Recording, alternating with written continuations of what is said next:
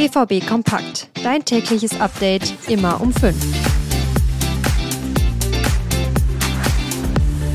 Nach der Niederlage gegen die TSG Hoffenheim gibt's heute für den BVB die nächste Chance auf drei Punkte.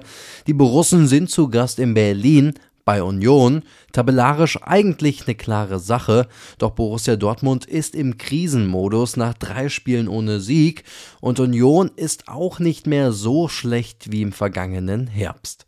Da schauen wir gleich näher drauf. Außerdem sprechen wir über das Westfalenstadion und ich muss euch über einen tragischen Tod informieren. Ich bin Daniel Immel und ihr hört BVB Kompakt. Schön, dass ihr da seid.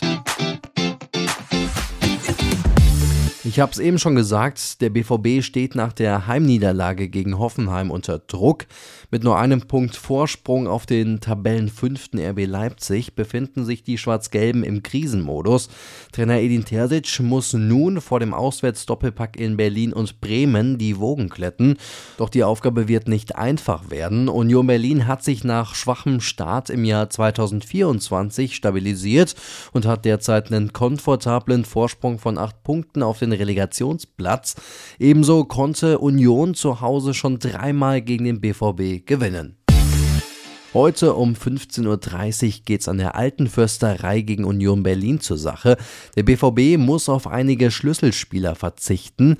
Sebastian Aller fehlt aufgrund einer Sprunggelenksverletzung und auch Felix Metscher ist in Berlin nicht dabei. Er hat noch einen Trainingsrückstand. Gregor Kobel fällt mit Adduktorenproblemen aus. Aber es gibt auch gute Nachrichten. Niklas Süle und Mats Hummels sind wieder voll belastbar und könnten sogar eine wichtige Rolle heute spielen. Ein Spieler, der jedoch erneut aus dem Kader gerutscht ist für Berlin, ist Matteo Morey. Er könnte stattdessen am Sonntag Spielpraxis bei der U23 in Duisburg sammeln. Der BVB muss auswärts ran, doch auch das Westfalenstadion wollen wir in dieser Folge nicht vernachlässigen. Im Sommer ist das Stadion Spielort der Fußball-EM. Ebenso feiert es dieses Jahr das 50-jährige Bestehen. Deshalb wird aktuell einiges im und am Stadion erneuert.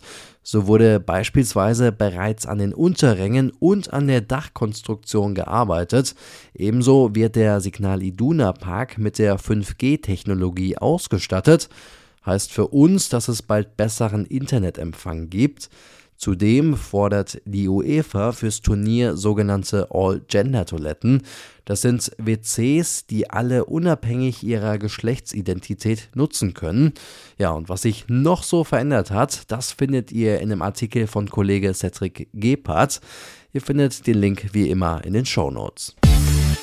Das ist ein schwerer Verlust für die BVB-Familie. Rolf Arndt Marewski, der über drei Jahrzehnte lang das Fanprojekt leitete, ist im Alter von 66 Jahren plötzlich verstorben.